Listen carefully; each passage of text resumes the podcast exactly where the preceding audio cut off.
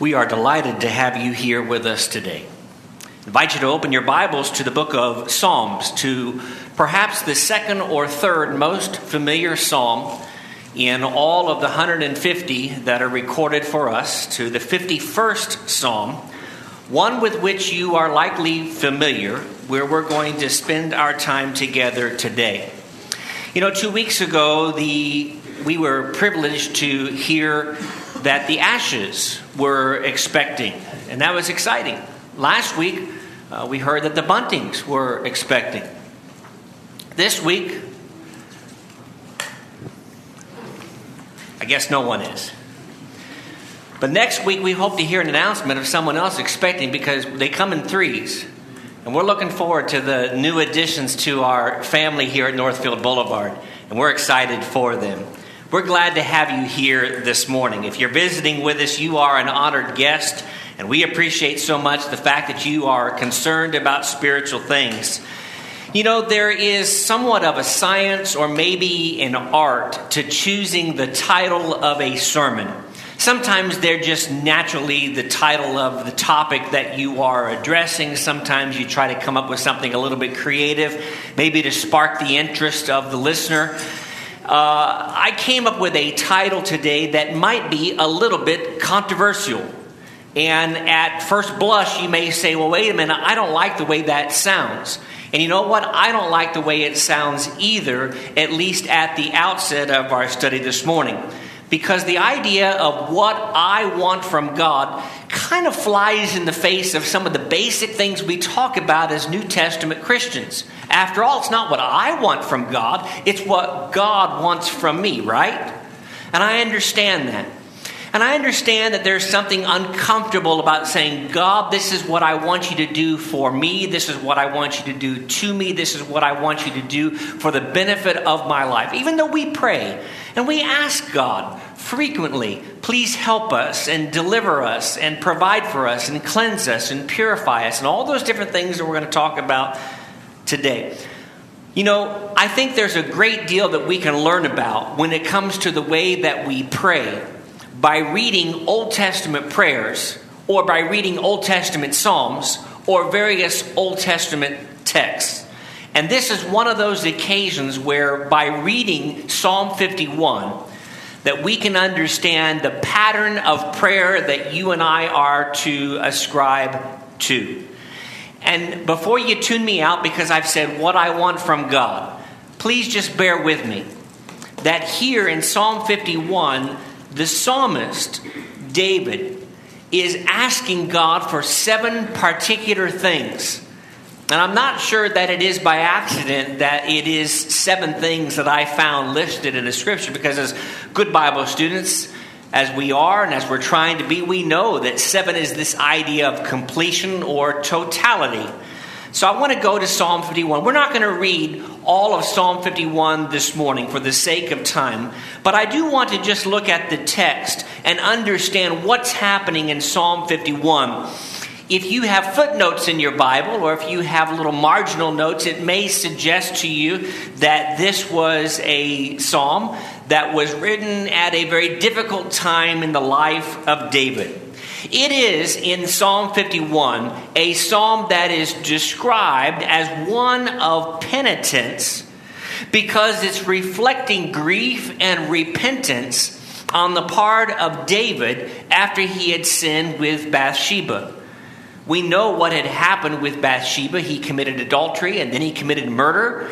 And then one sin multiplied to another, all the way back in the Old Testament, as we are familiar with.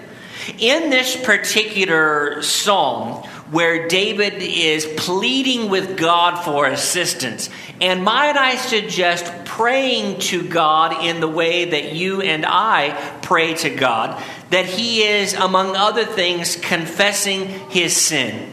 And we know that throughout Scripture that one of the things that we need to do when we pray to God is to confess our sin. I would go so far, and I think you would agree with me, that if we pray for a week or two weeks or three weeks and we never acknowledge our sin, we never do, even as we do publicly when we come together on occasions like this and say, Please forgive us of our wrongs. There's anything that stands between us and you, we want to be pure in your sight.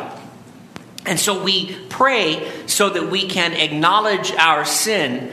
And then David goes as far as in verse 5, and he does say, Behold, I was brought forth in iniquity, and in sin my mother conceived me. Now, there's been some false teaching on verse 5 and what that means.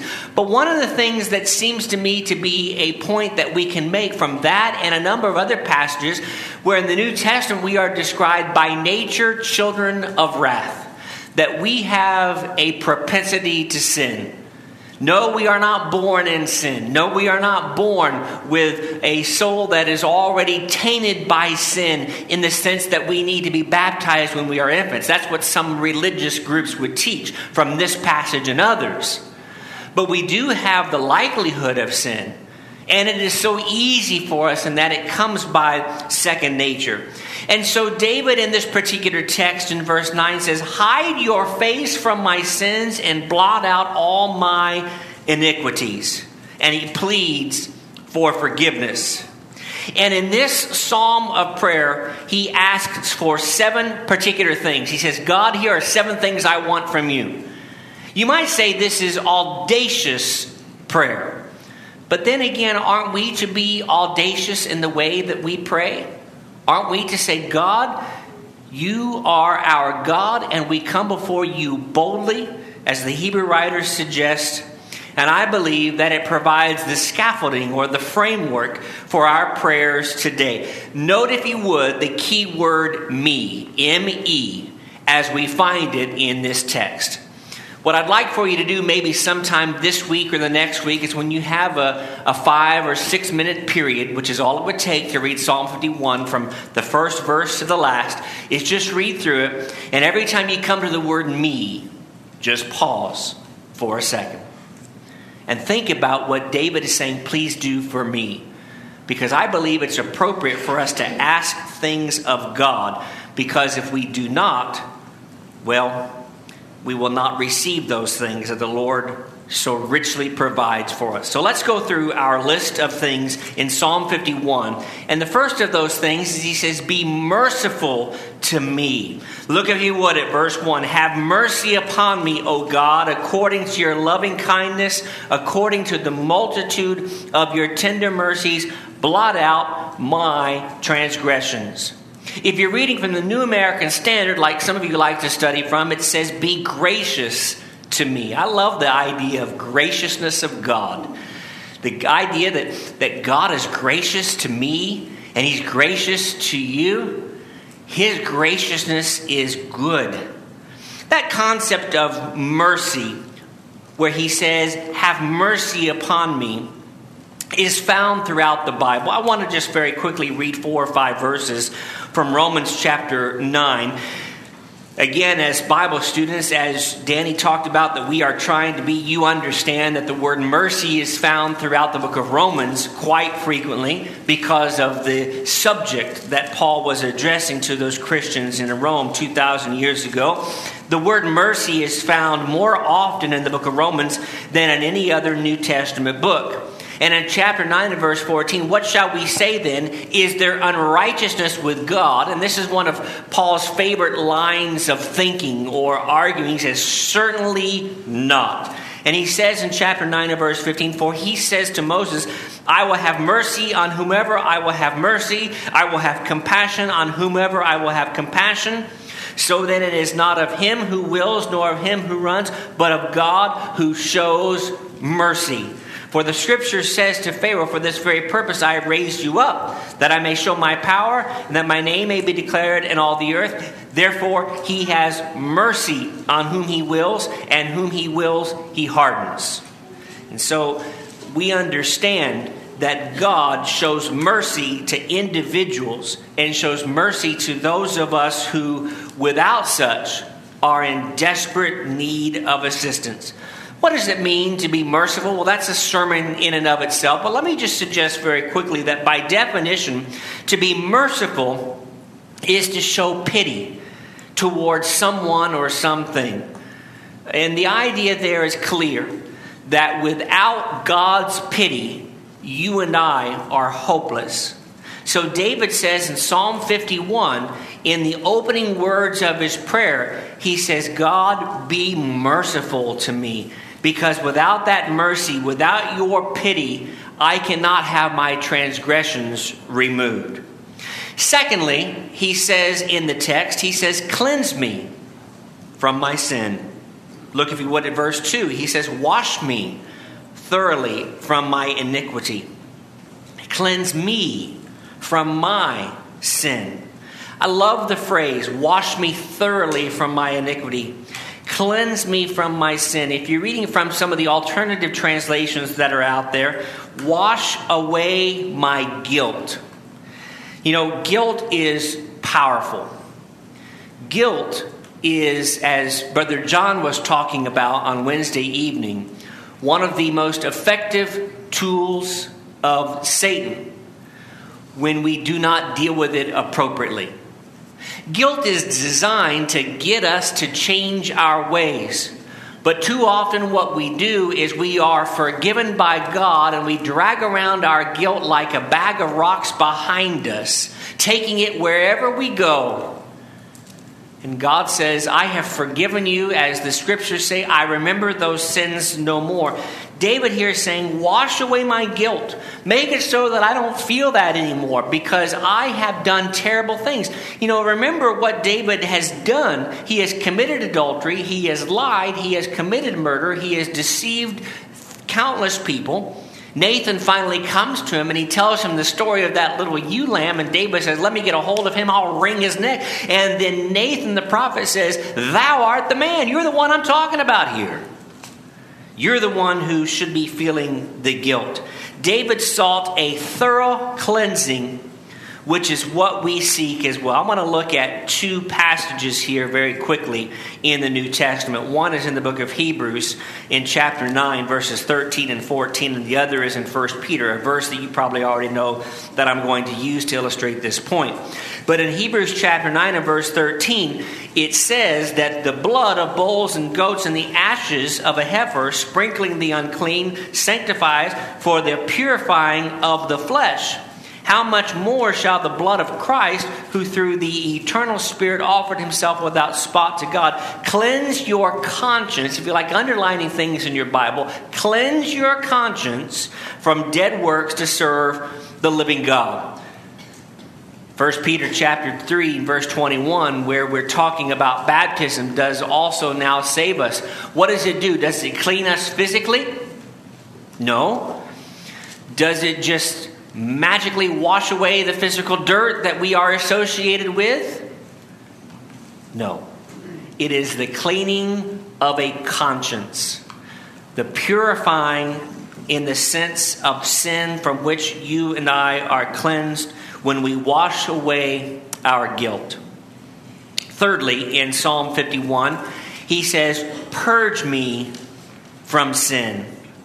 Look, if you would, at verse 7 Purge with hyssop and I shall be clean. Wash me, and I shall be whiter than snow.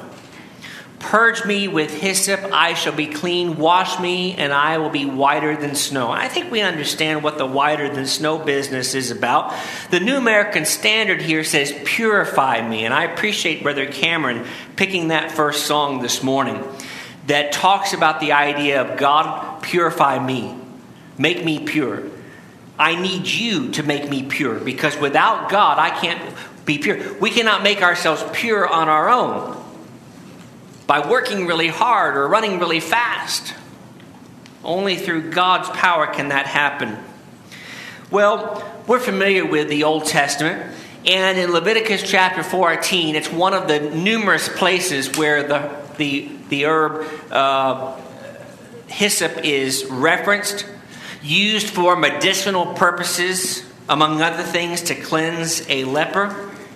And in Hebrews chapter 9, verses 18 through 20, we see it associated with the worship of God and the blessing of the covenant relationship that we have with God. And again, I think we're familiar with passages like Isaiah chapter 1, verse 18, where it says, Though your sins be as scarlet, what? They shall be made white as snow. And there's something beautiful about snow when it first falls. Especially here in the Mid South when we know it's going to be gone in a couple of days. You know, where I grew up, when the snow fell, it falls. And then it falls more.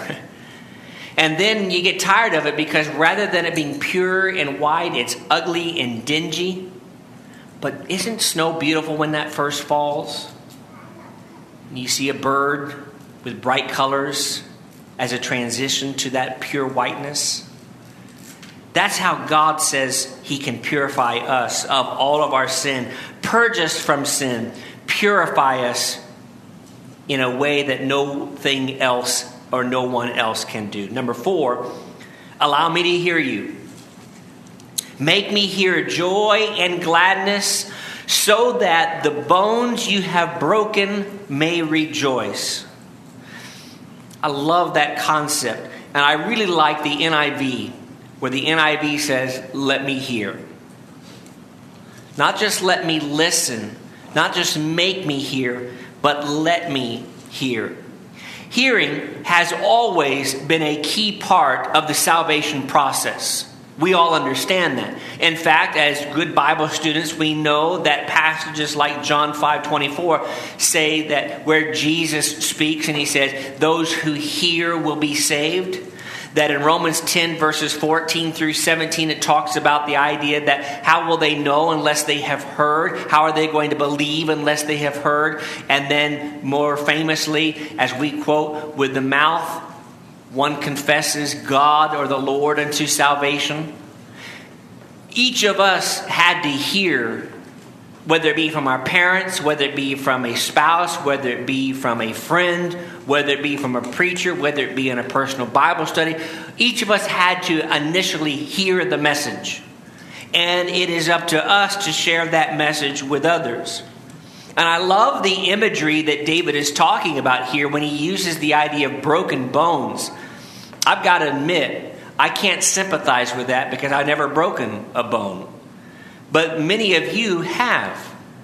And I know of a friend of mine who recently just had knee replacement surgery, got up a little too quick on her own, shattered her femur, and now she's in the hospital and will be for quite some time. And you know what? She's miserable. Because that pain is horrific. And those of you that have had replacement surgeries, or those of you that have chronic pain, you understand what I'm talking about here. David says, I feel like my bones are broken inside of me because of the sin that I have committed. You and I, when we commit sin, should feel like something is broken, something is amiss, because it very much is. And David says, without hearing, the broken bones, because of sin, can't be healed. It reminded me of Matthew chapter 5 in that great sermon that Bruce has been talking about on Facebook for the last couple of weeks, where he says, Blessed are those who mourn, for they shall be comforted. And that one of the key points that we need to always make about Matthew 5, verse 4 is that we might mourn over things in this world, but what we truly need to mourn over is sin, because that's what's devastating. I appreciate our brother David last week reminding us that while viruses are deadly, there are things more deadly than it. That while things in this earth can harm us, we need to be fearful of the one who, after the body is dead, can destroy the soul. Number five, David says, I want you to create in me a clean heart, O God, and renew a steadfast spirit within me. This is the pure heart that you and I sing about, that you and I talk about, and that you and I pray about. God has always wanted men and women with pure hearts. In Proverbs chapter 4, in verse 23, there Solomon says this. He says, Keep your heart with all diligence, for out of it springs the issues of life. Paraphrase that Keep your heart pure, so that the rest of your life can be made better. And of course, Matthew chapter 5, verse 8, where Jesus, again in that Sermon on the Mountaintop, is giving those Beatitudes. He says, Blessed are those who are pure in heart, for they shall see God. Create in me a clean heart. Make me to have a pure heart. Remember that God is about renewal. I love the idea of renewal in the Bible. If you want to do a study on your own sometime, go through and look at the various phrases in the Bible where it talks about renewing. Ephesians chapter 4 talks about renewing the Spirit, for example. Uh, we are to renew ourselves in service to God. I love the idea of renewal, of being born again, of having new life granted to me. Romans chapter 12, verses 1 and 2, we find that renewal concept referenced as well as in Ephesians chapter 4 and verse 23. But you and I can be renewed, but we ask God for it, do we not? We say, God, please renew me. Create in me a clean heart. Number six, restore me in your salvation. Drop down to verse 12, if you would. Restore to me the joy of your salvation. There's me again, by the way. And uphold me by your generous spirit. Restore to me the joy of your salvation. Uphold me by your generous spirit. What does it mean to restore? I think we understand it means to, to put something back or to return it back to where it, it initially was. Literally, it means to turn back. And I thought that was kind of interesting if you look at the root uh, wording that is used there. To restore is to turn back. And now go back and remember where we started. What had happened that led David to pray this psalm or to author this psalm? It was a critical time in his life, a time in which he felt horrible about what he had done. Have you ever felt horrible about something you've done? Of course, we all have. Something we've said, someone's feelings we've hurt, maybe a particular sin that was private, but we feel horrible about it because we let down God. God says, "You know what I can do? I can I can I can make it all better. I can turn back." And this is the way that we should feel that when we have sinned in verse 17, the sacrifices of God are a broken spirit, a broken and a contrite heart. These, O God, you will not despise. But once we have been forgiven, and this goes back to the concept of guilt that we referenced just a few moments ago. Once we have been forgiven, we should turn our attention to sinners elsewhere because notice what happens after verse 12. Verse 12, he says, Restore to me and uphold me by your generous spirit, and then what will I do? I will rejoice. He says, I will teach transgressors your ways, and sinners shall be converted to you. You know, long before Paul was talking about the gospel, long before the New Testament was talking about evangelism, a thousand years before the advent of Jesus, David was saying, I want to take the forgiveness that I have enjoyed, the restoration of myself in God, and I want to communicate that to others. Verse 13 is, a, is an evangelism verse, is it not? That I may teach transgressors your ways so that sinners will be converted to you. You know, if someone were to read that verse to me without any context, I might say, that sounds like a Paul to Timothy verse to me. But no, that's a David verse when he's speaking to God. And then that brings me to a seventh and a final thing, and that brings us full circle back to guilt, which has kind of been an underlying concept of our study this morning, where he says, Deliver me from the guilt of bloodshed, O God you are the God of my salvation. And then what will I do? I will sing aloud of your righteousness. What does it mean to deliver? there in verse 14 Deliver me from guilt. We all understand what it means to deliver, whether it be a pizza that's delivered to your house, whether it be you being delivered from danger. But I thought that was interesting. So I want to really kind of just spend an extra 60 seconds studying that.